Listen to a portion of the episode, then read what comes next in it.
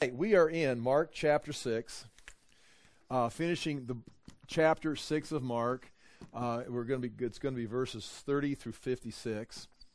Uh, now, two weeks ago we talked about Jesus sending out the disciples. He sent them out, and uh, they went throughout the land of Galilee up north, and they're going to the villages, and they're talking about uh, Jesus. They're they're talking about the kingdom. Uh, they're going out in Jesus' name. They're performing miracles. So they're stirring up some. Jesus had his own ministry and had crowds following him.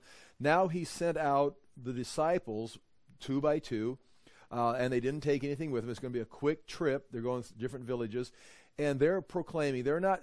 They're not necessarily uh, sharing. You know what we would say uh, the gospel, you know, accept Jesus Christ as your Savior because that, in a sense, doesn't make exact sense because there's no death on the cross, no resurrection.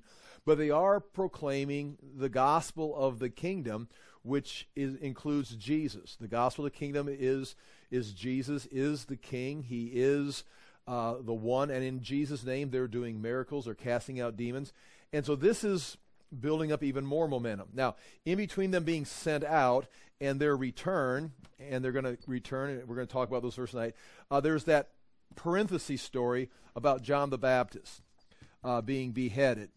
And again, there, there's several things going on in these verses. Uh, we've got a general story that's flowing, but there's several little inserts that can kind of be drawn out. This is talking about the cost of discipleship. You know, John the Baptist is going to be executed but it also is foreshadowing Jesus' execution. It's going to be uh, a, a, a, betrayal in a sense. It's going to be something uh, political. It's going, the ramifications are, are not going to be w- worth uh, what he, he's dying for. In a sense, John the Baptist is dying for a dance. Jesus is dying because the Jews are jealous. Uh, Pilate's going to try to set him free. John the Baptist even Herod himself, Antipas, didn't want to execute him. He was actually the word was he was protecting him.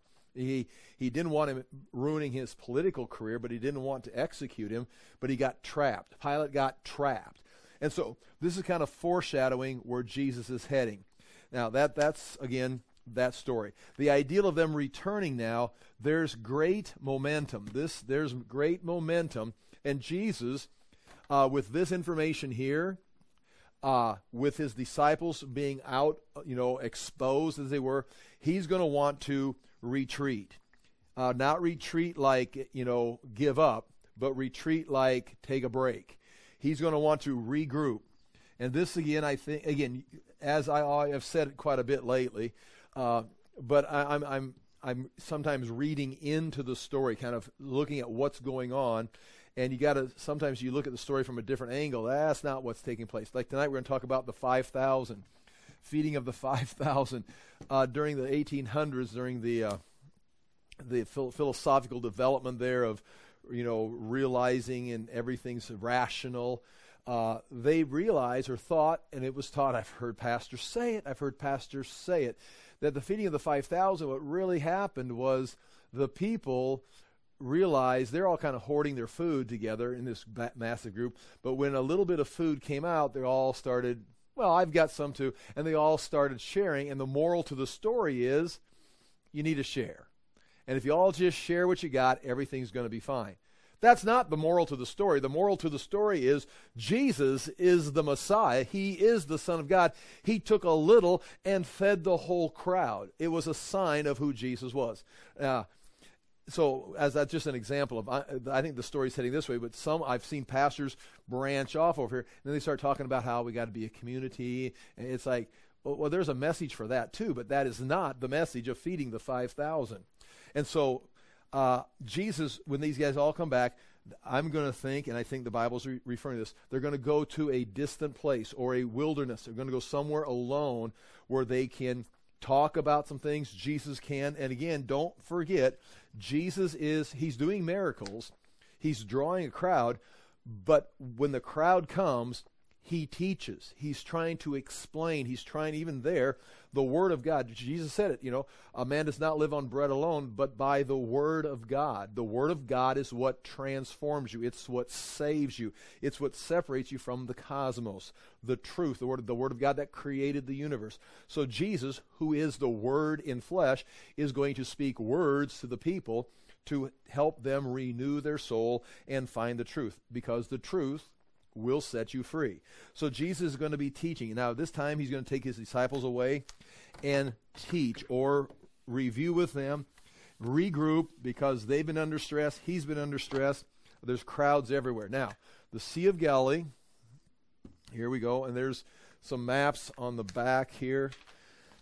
Uh, if you go to, before we begin the story, uh, go to page four, and there's going to be here's the Jordan River feeding in. The Jordan River feeding in right here. Uh, they're going to have Capernaum, which is not in our story tonight. Uh, there's going to be Beth- Bethesda, which is over here. Bethesda. This is where Peter and Andrew are from, and uh, Philip. Capernaum, Peter lives in Capernaum now, along where John and James are from. Jesus' ministry is there. Uh, there's a, a, place right here, which we're going to call it Tabgha. Is uh, it's it's a grassy area. There's a location there where Jesus is going to feed the five thousand, the thousand are going to uh, be fed. And then there's this area right in here. It's like three and a half miles long, one mile wide. That's where our story ends. Gennesaret. I've got it as a dot right there but it's about three miles by one mile. That's the area here. Now, what Jesus is going to do, he's going to get in a boat with his disciples, and he's going to go somewhere. Somewhere he's heading with his disciples to be alone with them to, uh, in a deserted place, so they're not got the crowds. The crowd is going to anticipate. They're, everybody's eh, wanting to be with Jesus. They think something big is happening. I mean, it is. Jesus is demonstrating now his disciples have just covered this area, and there's there's even more excitement. So when he leaves, they're going to anticipate where he's going to go, and they're going to run ahead of him. Now, if Jesus is going somewhere else over here, he's going to end up docking right here. And this is where the people are. They're going to run ahead around. Ahead. Now, if they're going to run around the lake, it's going to be a 15 to 20 mile run, and uh, they're going to have to cross this Jordan River right here. The crowd now, a couple people could make it, but 5,000 men and then women and children, uh, they're not going to cross this. I got a couple pictures of that. So, if Jesus is heading here, or if he's heading here and sees the crowd and branches off and stops there because he sees them as as sheep without a shepherd, he's going to stop and he's going to teach them. Uh, and that's going to take place it's assumed that is the place right there where that's going to take place. Uh, it's like two miles from Capernaum. Uh, in between here and Capernaum is where the Sermon on the Mount took place. There's a fertile area here. It's got a lot of grass. Uh, this was where a pilgrim identified this as the place because of tradition. It's written down uh, in the like 380, 390 uh, they, he, he says this is the place. That's kind of been accepted as the location. It matches all the maps. Uh, so it's not clearly identified, but that's where we're going to talk about is going to happen tonight. He's going to end up coming here. He's going to talk to the people. It's going to get late, and there's a lot of excitement. And then he's going to, for some reason, and I'll show you, he's going to send the disciples to Bethesda. He's going to dismiss the crowd alone He's going to go up into the hills, the mountain, the ridge. There's a ridge right there to pray. One of three times Jesus goes away in the book of Mark and prays alone at night. And he, whenever he goes alone in, in Mark, there's always been a misunderstanding. His disciples don't understand exactly. They're going this way. He's going, guys, we're going this way this time. And there, there's a, a tendency to go a different direction. He goes alone to pray, uh, again, here's, I'm going to insert here. It appears he's not just praying his daily prayer, but he's, in a sense, focusing on his mission because there's the, the tendency, the disciples want to go this way, the crowds want to go this way. Jesus, who is man, wants to go that way, especially after John the Baptist got his head cut off. It's like, I can maybe take care of this right now. It's like, no, it's not time. He's got to stay focused. So he's going to go up and pray, and from there he's going to see his disciples struggling, getting over to, he sends them to Bethesda over here. Uh, uh, Bethsaida. I'm so Bethesda's the pool. I said Bethesda. Did you guys catch that? I, I saw you looking uneasy. I thought, I thought, did what did I? What did I do? Thank you.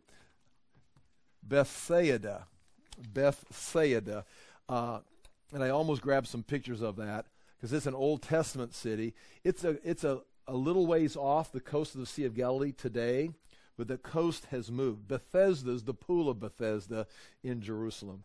Uh, Beth, Beth, and I always get those two mixed up, just like I do James and Paul and stuff. Okay, uh, they're struggling here to get over to Bethsaida. Jesus is going to watch them, then he's going to walk on the water and go past them, and they see him and they get frightened. He gets in the boat, and they end up docking at Gennesaret. So they never apparently make it here. They they head this way, and when they get he gets in the boat, they land here. And so some things are taking place right there. And I think what we're going to em- emphasize here is the crowd is wanting a Messiah. They're wanting Jesus sees them as a sheep without a shepherd. And now in the in the church idea, the pastor's the shepherd, a sheep without a shepherd. Uh, they're looking for a pastoral. Type. It's like the image there, the Old Testament image of a shepherd is is a king. When when the king is defeated, they don't have a shepherd, or they find the king and the king shepherds the people. I, I think it's pretty clear they're a sheep without a shepherd. They're looking for their king. Jesus is their king, but he can't be the king they want now. In fact, uh, if we go over to the book of John, and I hope to get there tonight, just we don't want to spend a lot of time comparing all the gospels because now we're not teaching the book of Mark.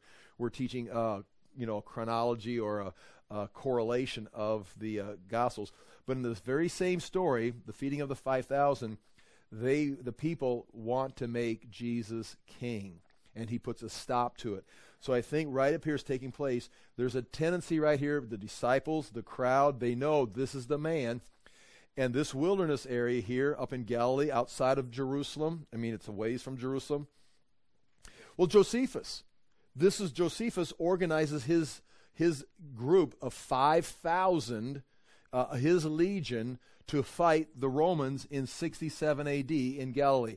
It was common right here of rebel, uh, even in uh, uh Acts uh, when Nicodemus is talking, they mentioned uh, the the rebel leader from Galilee. That when he was killed, his his followers dispersed. And so this is a land that's known for rebels getting their forces together and going to war. Uh, the, a rebel did that in the book of Acts, it was referred to, and he was defeated. Josephus went there too, got his troops ready, went to war against Rome, and then was defeated and surrendered and joined with them. Well, Jesus is in that exact same position. It's not, it's not out of line to think, because it doesn't say, it's going to say, it doesn't say 5,000 people, it says 5,000 men. Now you say, well, that's because they only counted the men. The men were the most important you can say it was a, a culture that, you know, if a man was there, then of course the family was there. But 5,000 men, that's the size of a Roman legion. And so, yes, there's women and children there, but the key is there were men. We have the military. The military is ready to join you. And the disciples, when they see this, you know, and the disciples, they've been talking about this, and they see the 5,000 men gathered here uh, they're they're ready. They're ready to push some buttons. I mean, they're probably urging this thing on and misunderstanding everything Jesus is teaching, as everybody is, and that's why you're going to see them probably be sent away to just row against the wind, go nowhere, and the crowd's dismiss, and Jesus goes and prays because this is one of those moments where it could have got out of control. this is one of those moments where the jewish leaders would say the whole nation is following him if we don't get put a stop to it he's going to start a revolt and we're going to lose our nation and this is this is not again this is not your your Sunday school picnic and the families are running around and the kids are there flying kites and Jesus is making bread and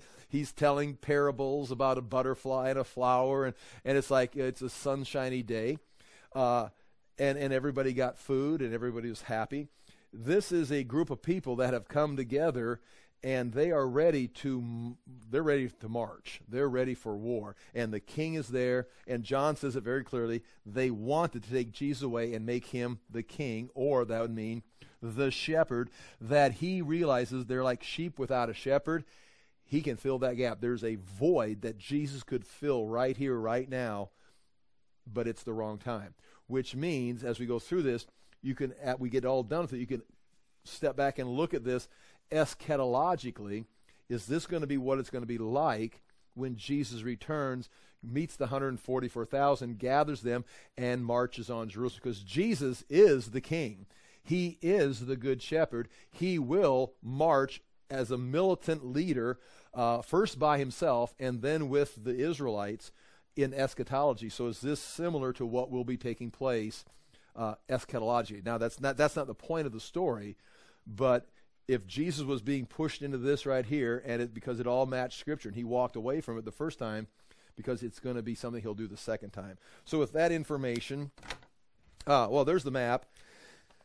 Uh, I'm standing here on page five. I'm standing right here on right here on the coast, right here where this where the boat would have landed. Right, that's where I'm at, right there.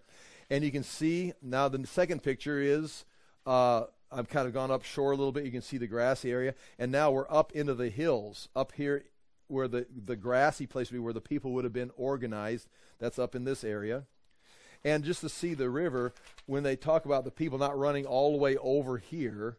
I mean, again, they could have. When it says they ran to the other side to meet him, uh, I mean, they're going to have to go across this Jordan River. And there's a picture of the Jordan River right there. That's coming in from the north, from uh, Mount Hermon, the foothills, and the, and the yeah, the foothills of Mount Hermon. Water's running down from the melting snow. There's all kinds of springs, and it's filling up. And you can see water pouring in to the uh, Sea of Galilee right here. Uh, there's springs, and there, there's there's a water source of the river right there. And you see the map. There's that Jordan River right there, and uh, uh see that little. There's a cross right there. It says uh, Tab, Tabgha Church, that little cross right there, that's this location right there. There's a church right there. Because that apparently is also the place that Jesus uh, saw his disciples out fishing after his resurrection, and they came and he had already had fish cooking for him. and that's where he talks to Peter in, in the end of John and says, Do you love me?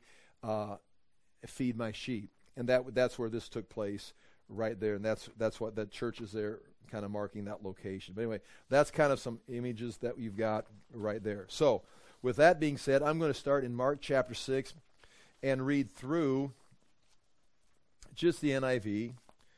Uh, and then we're going to look at the notes and uh, build on it a little bit and, and uh, hear it in the English Standard Version, look at a few details. So here we go, chapter 6, um, verse uh, verse 6 and 7, uh, look ahead. Then Jesus went around teaching from village to village. In this area, Jesus teaching in village to village. Verse 7, calling the twelve to him, he sent them out two by two and gave them authority over evil spirits. So now they're going out two by two, going through the villages also. So he's teaching, they're teaching. Momentum's building. It's like, if you want to say an advertising campaign, they're, they're hitting the market. Uh, and he says, they don't receive you, move on. Uh, verse 11, they drove out many demons and anointed many sick people with oil and healed them. So they've got the, the authority. Uh, then, chapter 6, verse 14, that's the story of John the Baptist being beheaded, and that kind of fits right there. Uh, I should say this this is the feeding of the 5,000, and this is going to be 5,000 Jews. There's going to be another story coming where he's going to feed 4,000 and that 4,000 is going to be Gentiles that follow him back into the land of Israel from uh, Phoenicia. He's going to go up into there and have a little ministry, a little tour in Gentile territory. When he comes back, they're going to follow him, and now they're going to multiply the bread here again. So that's a different, a different story. Um, all the Gospels, all four of the Gospels have this story. This is one of the stories that all four Gospels have the story and the miracle in it. Okay, verse 30 The apostles gathered around Jesus and reported to him all that they had done and taught. So they've returned now. Then, because so many people were coming and going that they did not even have a chance to eat, he said to them, Come with me by yourselves to a quiet place and get some rest. So they, they've been working. It's like, notice Jesus calling for rest. So they went away by themselves in a boat to a solitary place. But many who saw them leaving recognized them and ran on foot from all the towns and got there ahead of them. So wherever they were going to go, the hotel reservations they'd made, someone got a hold of the, you know, paid some money, found out what rooms they were staying in. By the time he got to the lobby, the place was full of paparazzi, and they didn't get. Now that's not exactly what happened, obviously. Uh, but either they're going to go, like I said, they're going to go ahead and meet them where the disciples are heading, or the disciples are heading somewhere and the people are following on the shore, and she's going to just veer off and land where the crowd is. Um, but many who were saw them leaving recognized them and ran on foot from all the towns and got there ahead of them. When Jesus landed and saw a large crowd, he had compassion on them because they were like sheep without a shepherd.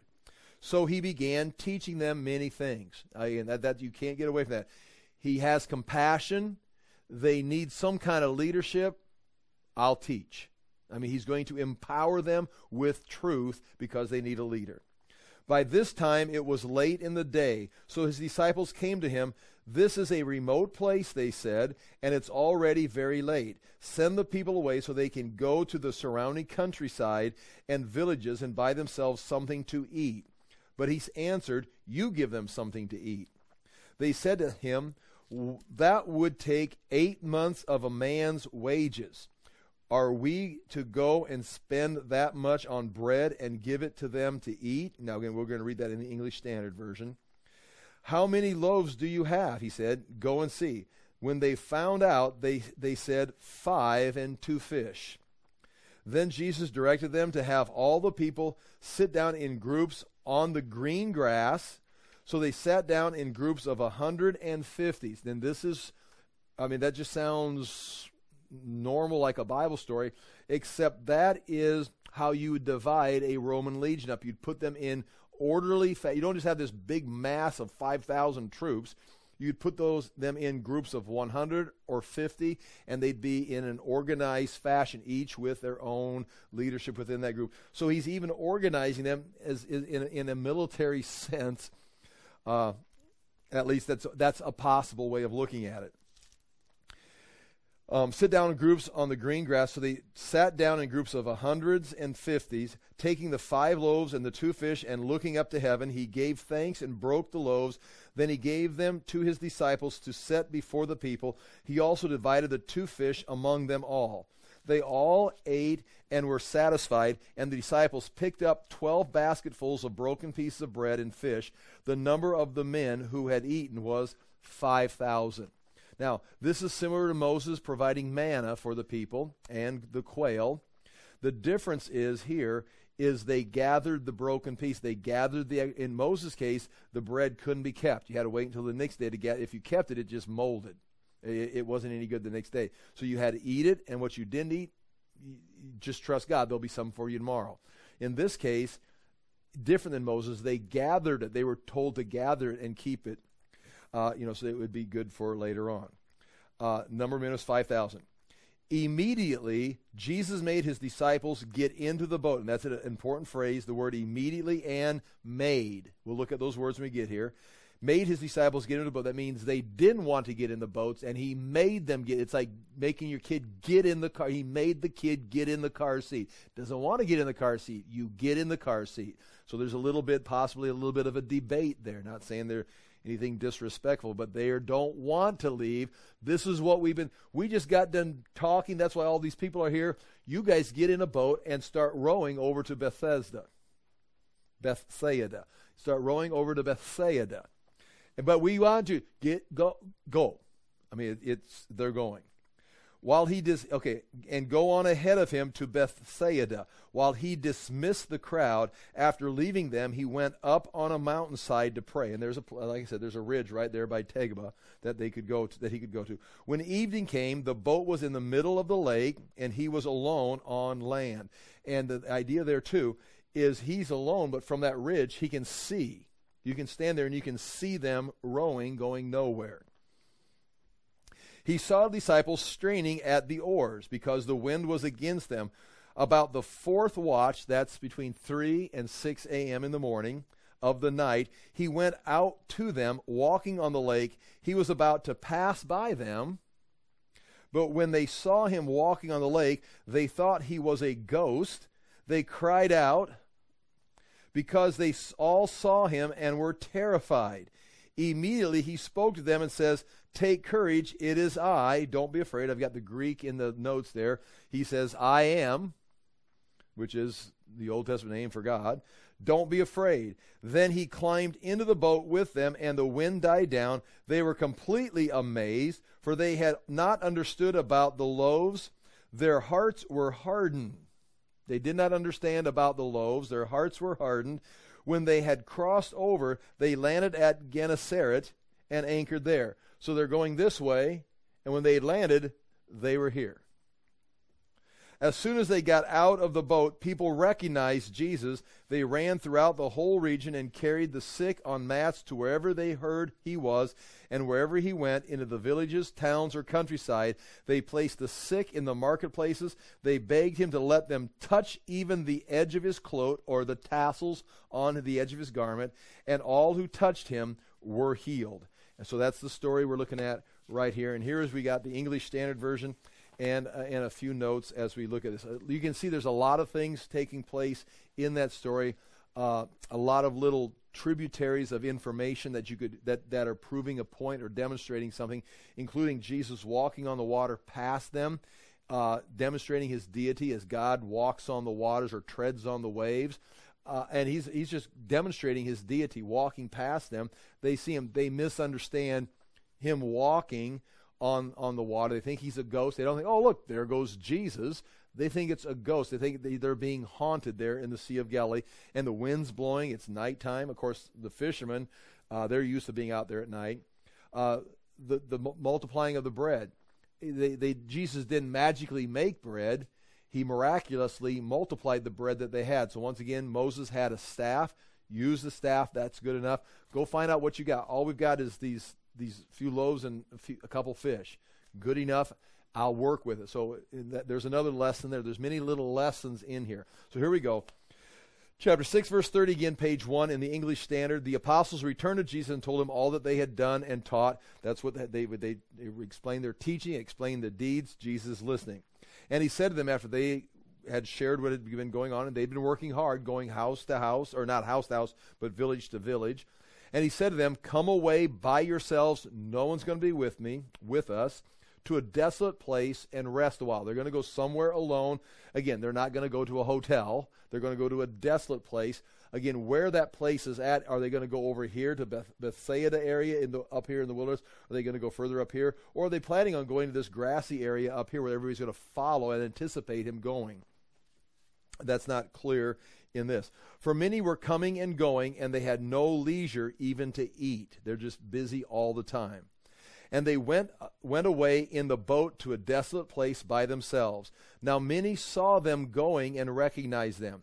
So I mean, these guys are are famous. I mean, they're I mean they're people reckon their pictures aren't in the newspapers because there's no newspapers with photographs, but people have seen them enough that they recognize the disciples. They recognize this group. So wherever they go, crowds are following. Uh, when uh, they ran there on foot from all the towns and got there ahead of them. That would indicate that they're going somewhere, maybe this Tabgha, uh, and that's I write right here. This pilgrim between 18, 383 A.D. Uh, it was a place of seven springs, and then it became it, it grew into an area there. Uh, it would be 15 to 20 miles to go way over here. So it seems like they ran from you know where did Jesus start from in this story? I'm not sure in this account. Um, uh, it says in chapter 6, verse 34, when he went ashore, he saw a great crowd and he had compassion on them. So Jesus sees these people. They're, they're frantic about him. They're, they want to be with him. And he doesn't, isn't, he's not going away because he's irritated. He's going away because him and his disciples are human. They need to rest. They need to get a, have a break. But his desire for a break and his need for his disciples to have a break is overcome once again by his compassion See, there's there's that tension of him. They, they need a break. They need a rest. They need to eat. But they also realize these people have needs, and his compassion overrides, and he stops and goes out there. And it says, uh, and he uh, had compassion on them because they were like a sheep without a shepherd. And I think that begins to build on the idea that they are looking for a king.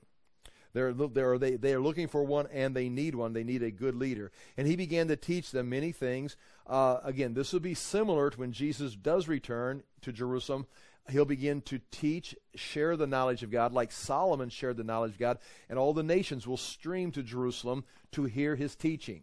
Uh, he's going to be teaching not just theology, he'll be teaching all aspects of reality uh, and, and how the world works. I mean, you talk about, you know, green energy. I, I, Jesus is going to be able to solve all kinds of financial, energy, agricultural, vaccinations. I mean, it's like Jesus is going to be, I wanted to say like Solomon, but actually Solomon was like a foretype of Jesus.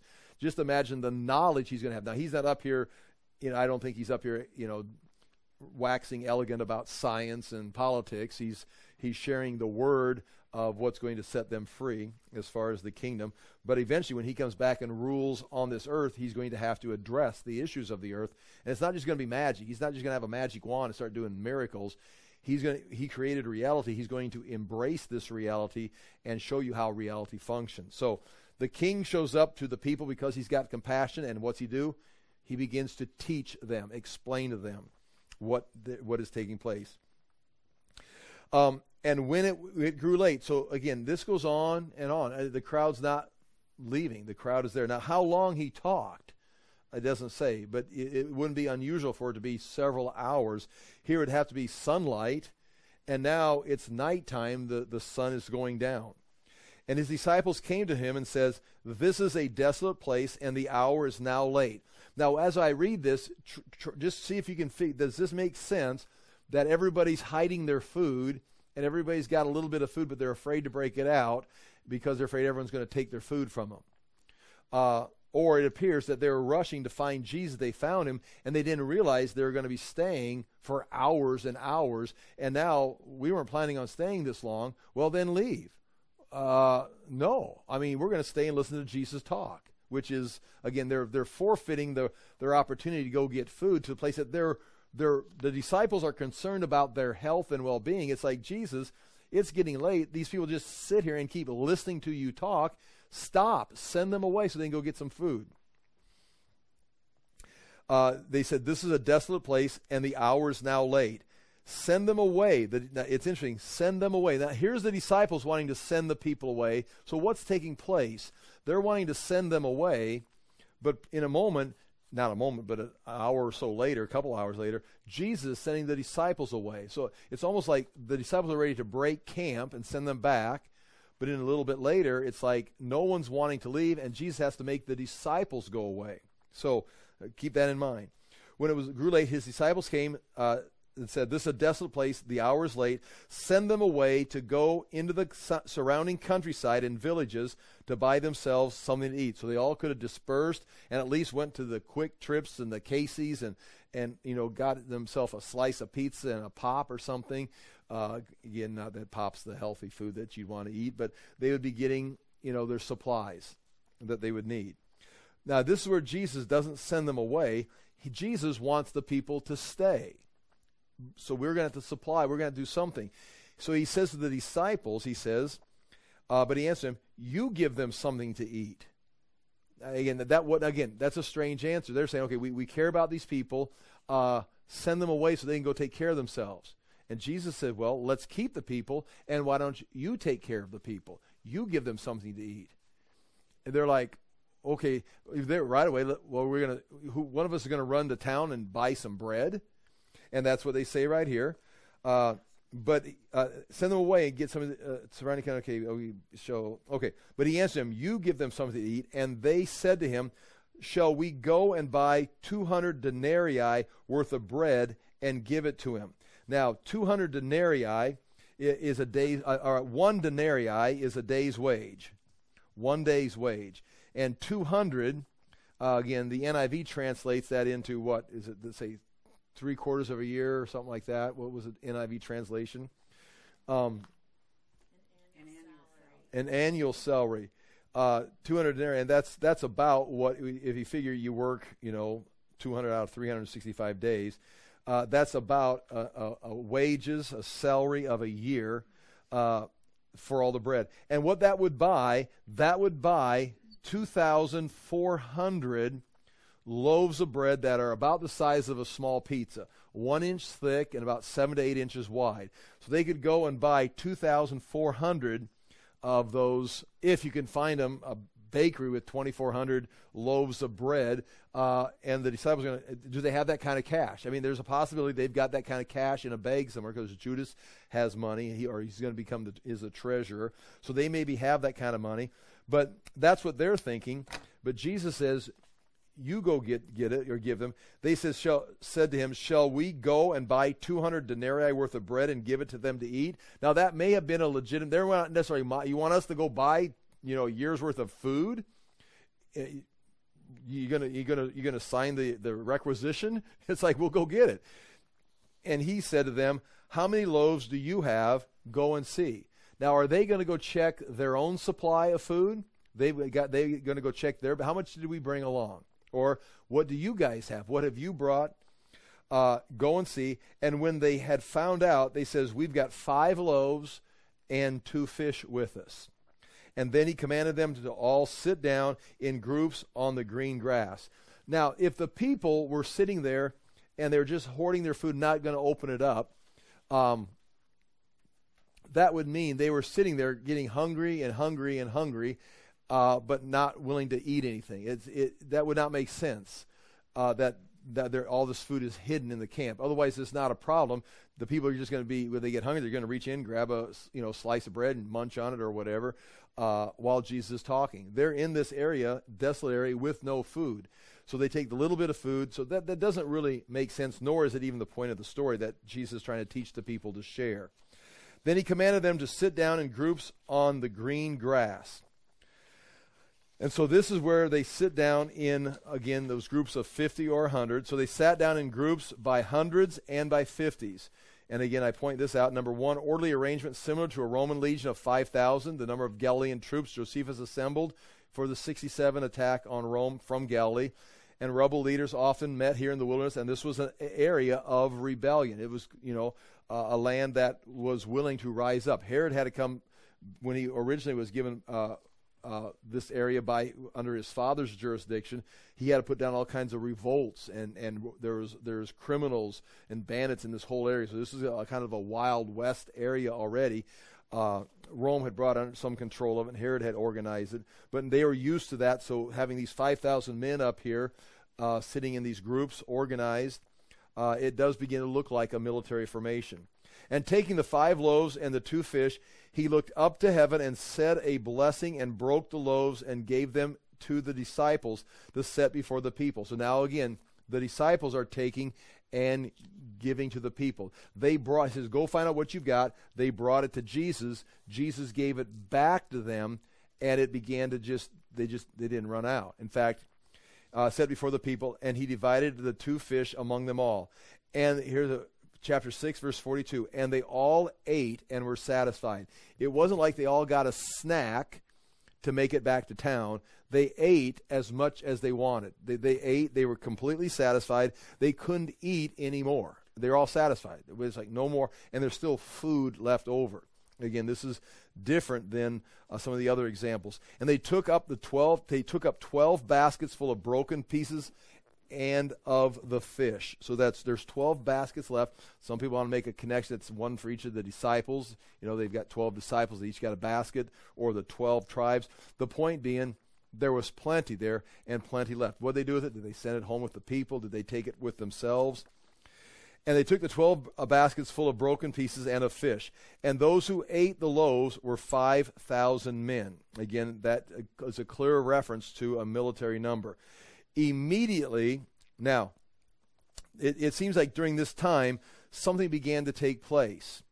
Um, remember, the disciples were going to send them away. Now, Jesus is going to make his disciples go. And then he's going to say to them in the boat, that they misunderstood the loaves and the fishes. Meaning, did they see this as a preparation for war? What did they see this as? Let, us go to uh, John 6. Uh, just, I just want to see this in John 6. And and then we'll come back and like i say we, we could go through read this in each account of the gospels john 6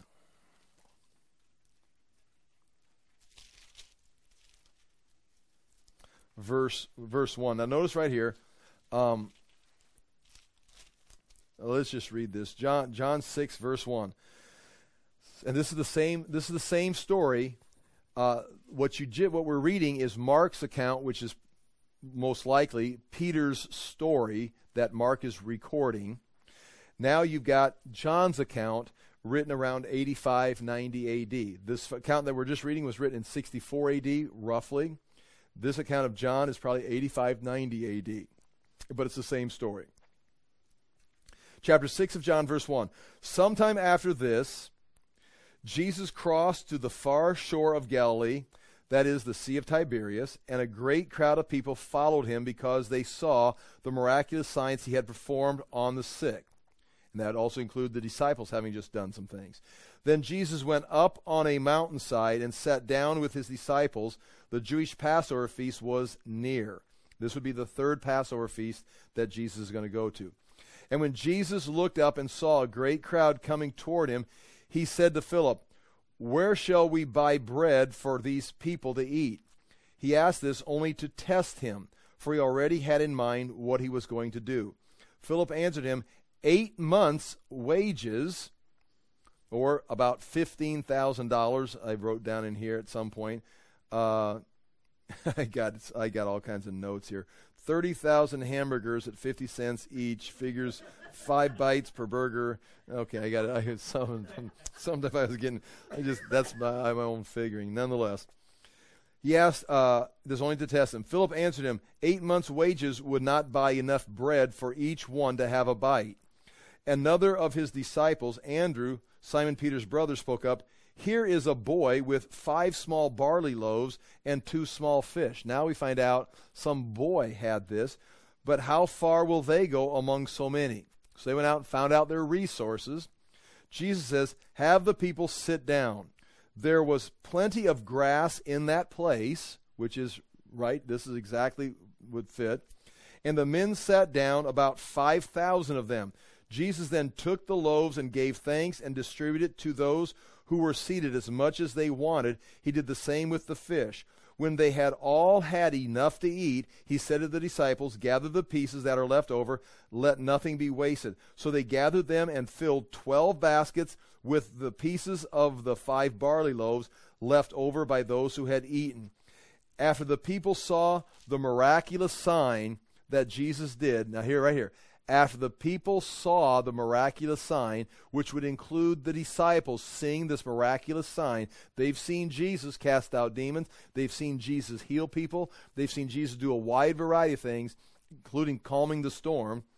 Uh, but they never, this is amazing. He's got them in military formation, 5,000 men seated in groups. He's just provided food for them the, that, that, that Jesus did, with the sign that Jesus did, they began to say, the people saw this sign, they began to say, surely this is the prophet who is to come into the world. Moses said the prophet was going to come. That would be like Moses that they had to listen to. And that's what they asked John the Baptist, are you the prophet that is to come? Not just another prophet, but the prophet. There was prophets, but then there was going to be the prophet. The prophet was going to take what Moses did and expand on it. And they, Moses, you got to follow him. If you did, if you miss him, you'll miss everything. So they say, Surely this is the prophet who is to come into the world. Jesus, knowing that they intended to come and make him king by force, withdrew again to a mountain by himself. So now, when you f- feed that in right there into the story that Mark's giving us, uh, they intend to come make Jesus king by force. So Jesus takes his disciples, sends them away because now the, that the leadership is gone.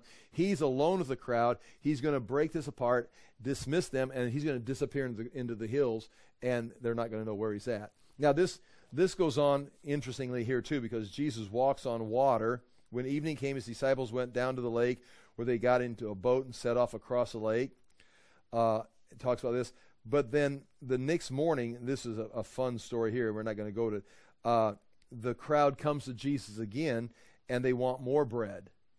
And and Jesus now realized that they missed both the crowd, and this is chapter six. The rest of chapter six is a very harsh chapter because the people want bread. They say, "Well, Moses gave us bread," and and Jesus says, Moses gave you bread, I'm going to give you the bread of life. And they, they didn't understand it. They said, Yes, yes, that's exactly what we want. And he's, he's trying to make the point I am the bread of life. You need me, not bread. And they didn't understand it. Finally, he says, uh, Well, I, I could read it here. You, you must eat my flesh and drink my blood. I am the one. You need me. And, and they didn't understand it. And many people left. He turns to his disciples and he says to them, Well, I should read it right here because that may be what it helps explain what's taking place on the boat. Um, uh, okay. oh boy, chapter chapter six, verse twenty-five. When they found him on the other side, this is the next day. See, they found him on the other side, and that's what Mark says too. They, they landed over here. When they found Jesus over here again, as what Mark is referring to, uh, Rabbi, when did you get here? We saw you here, going here, and how did you get here? Jesus answered, I tell you the truth. You are looking for me not because you saw miraculous signs. Now, miraculous sign is given, so you ask, what does this mean? A miraculous sign is sign. It's like, okay, this me, so God is trying to teach, reveal something here. What is the meaning? That's what they did right on the day of Pentecost. The, the disciples were speaking in tongues, and the Jew says, What does this mean? Peter raises his own voice and explained to them, This is what it means. He, it was a sign for you to say, We don't understand this. And Peter gave them an answer. Jesus multiplied the bread right here so they would say, What does this mean? And the disciples, What, what does, because the disciples are still learning and growing. What does this mean? Uh, he says, I tell you the truth, you are looking for me not because you saw a miraculous sign and are asking, What does that mean? What are you trying to tell us? But because you ate the loaves and had your fill. You're looking for me because you want more bread.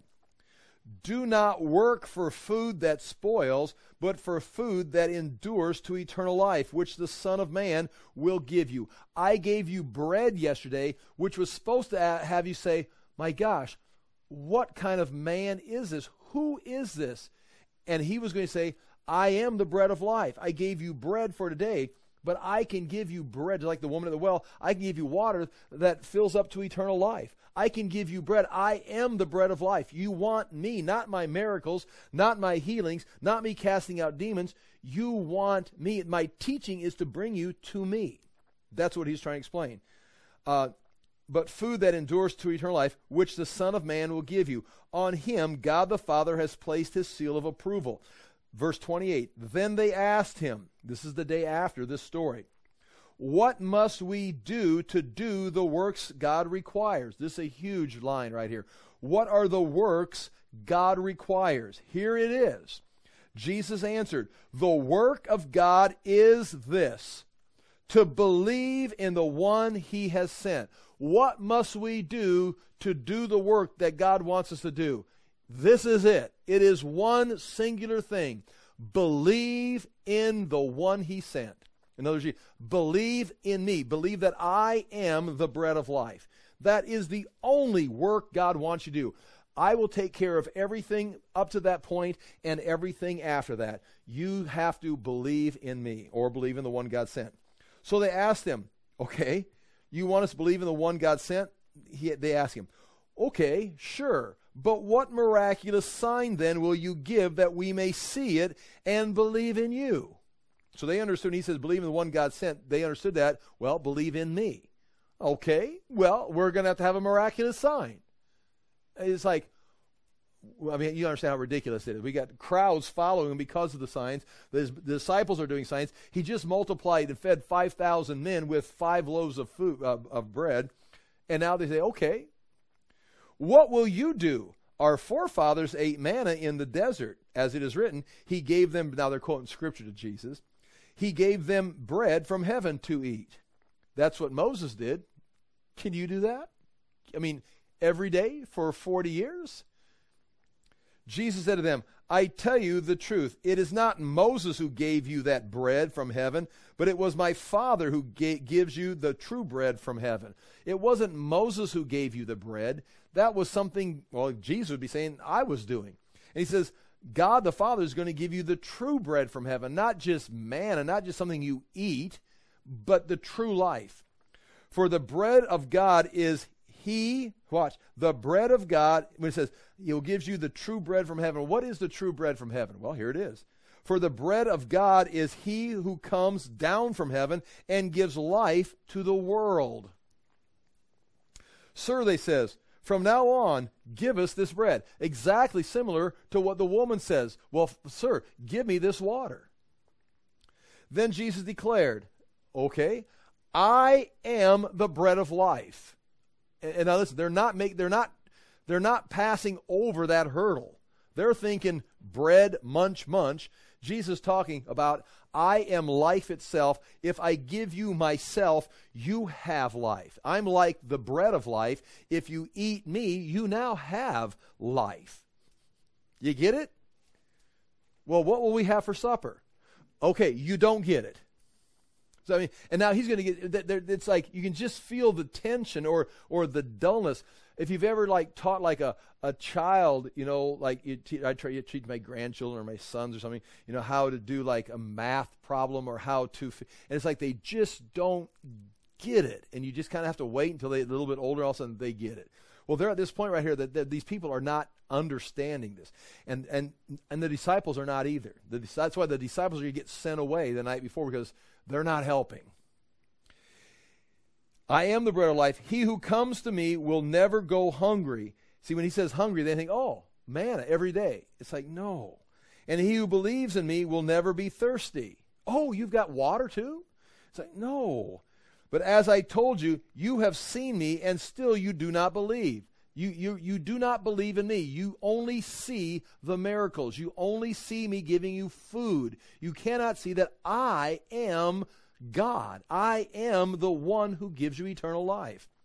All that the Father gives me will come to me, which means you are probably not one the Father gave me because you cannot even see me and whoever comes to me I will never drive away. For I have come down from heaven not to do my will, but to do the will of him who sent me. And that's probably what Jesus was praying the night before. When the, everybody's ready for him to become king, it's like, I got to pray. And he's going to go pray and do the will, not my will, not your will, but the will of the Father who sent me. And I think that is the key to that prayer the night before. The same thing took place in the Garden of Gethsemane Take this cup from me, take this cup from me, but not my will, but yours. My will is that you find another way to get salvation for these people so I don't have to die. But not my will, but your will be done. I mean that was a, I mean that was the that was Gethsemane. It wasn't Jesus just doing his daily devotions. It was Jesus saying, "I want to do what I want to do. I want to save myself. I don't want to do this as a man. But I didn't come to do my will. Otherwise, he would have followed Satan It with the temptations. And this is the will of him who sent me, that I shall lose none of them that he has given me, but raise them up at the last day. For my Father's will is this, is excuse me, is that everyone who looks to the Son and believes in him shall have eternal life. So if you've looked to the Son and you've believed in the Son, you have eternal life, and I will raise him up at the last day. At this, the, the Jews began to grumble about, about him because he said, I am the bread that came down from heaven. Also, now the Jews that were following, it's like now they're getting into the theological debate. They don't understand what's going on. So now they're begin, beginning to grumble about him, like he's not making any sense. They said, Is this not Jesus, the son of Joseph? Again, see how close look at Nazareth is right here. They're right here. Nazareth is right. Is wait, you didn't come down from heaven. You are anointed by God to do miracles. Now do some more stuff for us. No, you got to believe in me. We do. Do some more miracles. No, I came down from heaven. You didn't come down from. He, isn't Joseph his father? Uh, uh, th- they said, Is this not Jesus, the son of Joseph, whose father and mother we know? How can he now say, I came down from heaven? Then Jesus says, Stop grumbling among yourselves. No one can come to me unless the Father who sent me draws him, and I will raise him up at the last time. It is written in the prophets, They will all be taught by God. Everyone who listens to the Father and learns from him comes to me. No one has seen the Father except the one who is from God. Only he has seen the Father. And that explains no one has seen God, the Father. We've only seen manifestations or theophanies of the second member of the Trinity, the Word of God, who became flesh. I tell you the truth. He who believes has everlasting life. I am the bread of life. Your forefathers ate manna in the desert, yet they died. But here is the bread that comes down from heaven, which a man may eat and not die. I am the living bread that came down from heaven. If anyone eats this bread, he will live forever. This bread is my flesh, which I will give to for the life of the world. Then the Jews began to argue sharply amongst themselves. How can this man give us his flesh to eat? Jesus said to them, I tell you the truth, unless you eat the flesh of the Son of Man and drink his blood, you will have no life in you. Whoever eats my flesh and drinks my blood has eternal life, and I will raise him up in the last days. For my flesh is real food, and my blood is real drink. Whoever eats my flesh and drink. Now, again, he's not talking about cannibalism.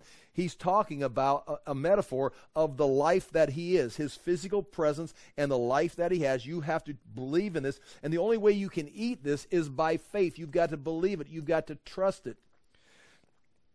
Just as the living, the living Father sent me, I ha- have. I live because of the Father who is the one who feeds on me. Okay, so the one who feeds on me will live because of me. This is the bread that came down from heaven. Your fathers ate manna and died, but he who feeds on this bread will live forever. He said this while teaching in the synagogue in Capernaum. On hearing this, look at verse 60. On hearing it, many of his disciples said, This is a hard teaching. Now, if you're reading this and going, Whoa, what is. His disciples say, This is a hard teaching. Who can accept this? Jesus, we need to tone this down. Aware that his disciples were grumbling about this, just like he's going to say in the boat, that they didn't understand the loaves and the fishes, Jesus said to them, Does this offend you? What if you see the Son of Man ascend to where he was before? The Spirit gives life, the flesh counts for nothing. The words I have spoken to you are spirit and they are life. Yet some of Yet there are some of you who do not believe, for Jesus had known from the beginning which of them did not believe and who would betray him. He went on to say, This is why I told you that no one can come to me unless the Father has enabled him. Verse 66 From this time, many of his disciples turned back and no longer followed him. And then he turns to the twelve. You do not want to leave too, do you? Says he says to Jesus says to the twelve. So many of his disciples were done. I mean, they began to you know that group that followed him. I mean, the, there's the twelve and there's a core that followed him around. At that time, many of them walked away. He turns to twelve and says, Are you guys done too? And now watch Peter. Simon Peter answered him, Lord, to whom shall we go? You have the words of eternal life. We believe and know that you are the Holy One of God. Then Jesus replied, have I not chosen you, the twelve? Yet one of you is a devil. And he meant Judas of Iscariot. So notice right there, many leave. He turns disciples says, Do you want to go too? But Peter says, You have the truth. You have the bread of life. I mean, where else are we going to go to get it? You are the one. So that's all the tension that's taking place right here. What time is it getting to be? Is it? Eight o'clock. Okay. Well, let's clean this up next week because we're going to get to that point right here. And they all ate and were satisfied. I'm back on page two of the notes. Verse, verse, chapter 6 verse 45 immediately he made his disciples get into the boat and go before him to the other side towards bethsaida while he dismissed the crowd. Uh, and so i mean that's he's making them leave. He's dismissing the crowd. He goes to pray. And then where does it say there? Um, verse chapter page 3 chapter 6 verse 51 and he got in the boat. Now he walks past them and he got into the boat with them and the wind ceased and they were utterly astounded for they did not understand about the loaves, but their hearts were hardened. They did not understand. That, that, that night, right here in this boat, they had no idea what just took place here.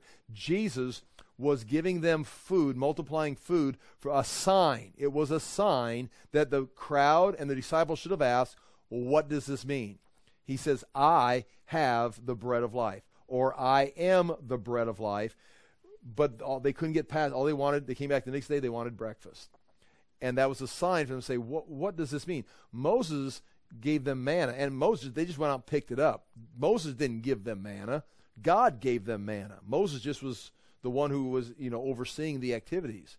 But Jesus now is actually giving them the food. It's not like he's not finding it growing, you know, like dew in the morning. He's actually multiplying it. It's like, how is he doing it? And it's not a magic trick. It's like they're supposed to ask why. How?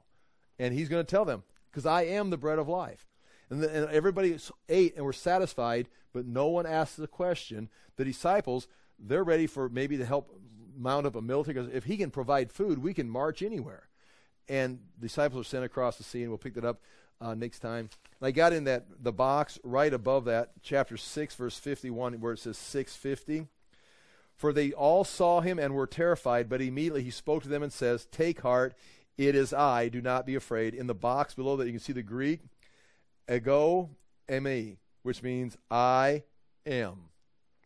And then the, the English adds he, I am, I am he. I, I am Jesus.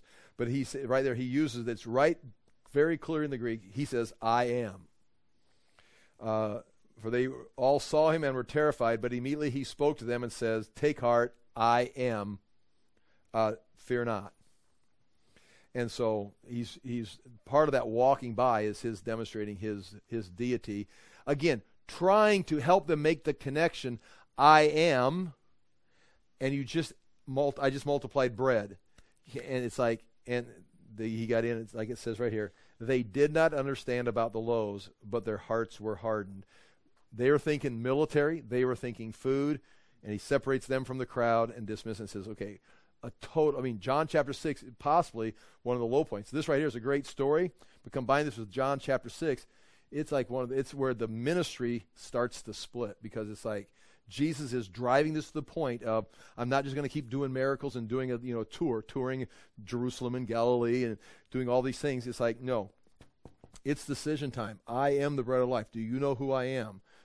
Well, yeah, you you were sent by God to give us food. Can we have breakfast? It's like no, we're going further than breakfast. We're going to eternal, and they, they couldn't make that because their hearts were hard. And the disciples were distracted possibly by military, possibly by the food. Uh, eventually, Simon's going to come around. Interesting, John gives Simon credit for saying the right thing in 90 AD in, in his gospel. I'll pray and we'll pick this up. I kind of thought we'd get through this, but I should have known better. I'll pray and, and we'll, we're free to go. Father, we do thank you for the chance to look into these things. We thank you for your word. We do ask that we would honor Jesus, that the Spirit would soften our hearts and enlighten us, that we may see the things that we do not understand, that we, the things that we, uh, our own sin nature, our own human nature prevents us from hearing and understanding, that we may truly embrace Jesus Christ and continue to grow in the strength that he has given us. In Jesus' name we pray. Amen. Thank you for being here.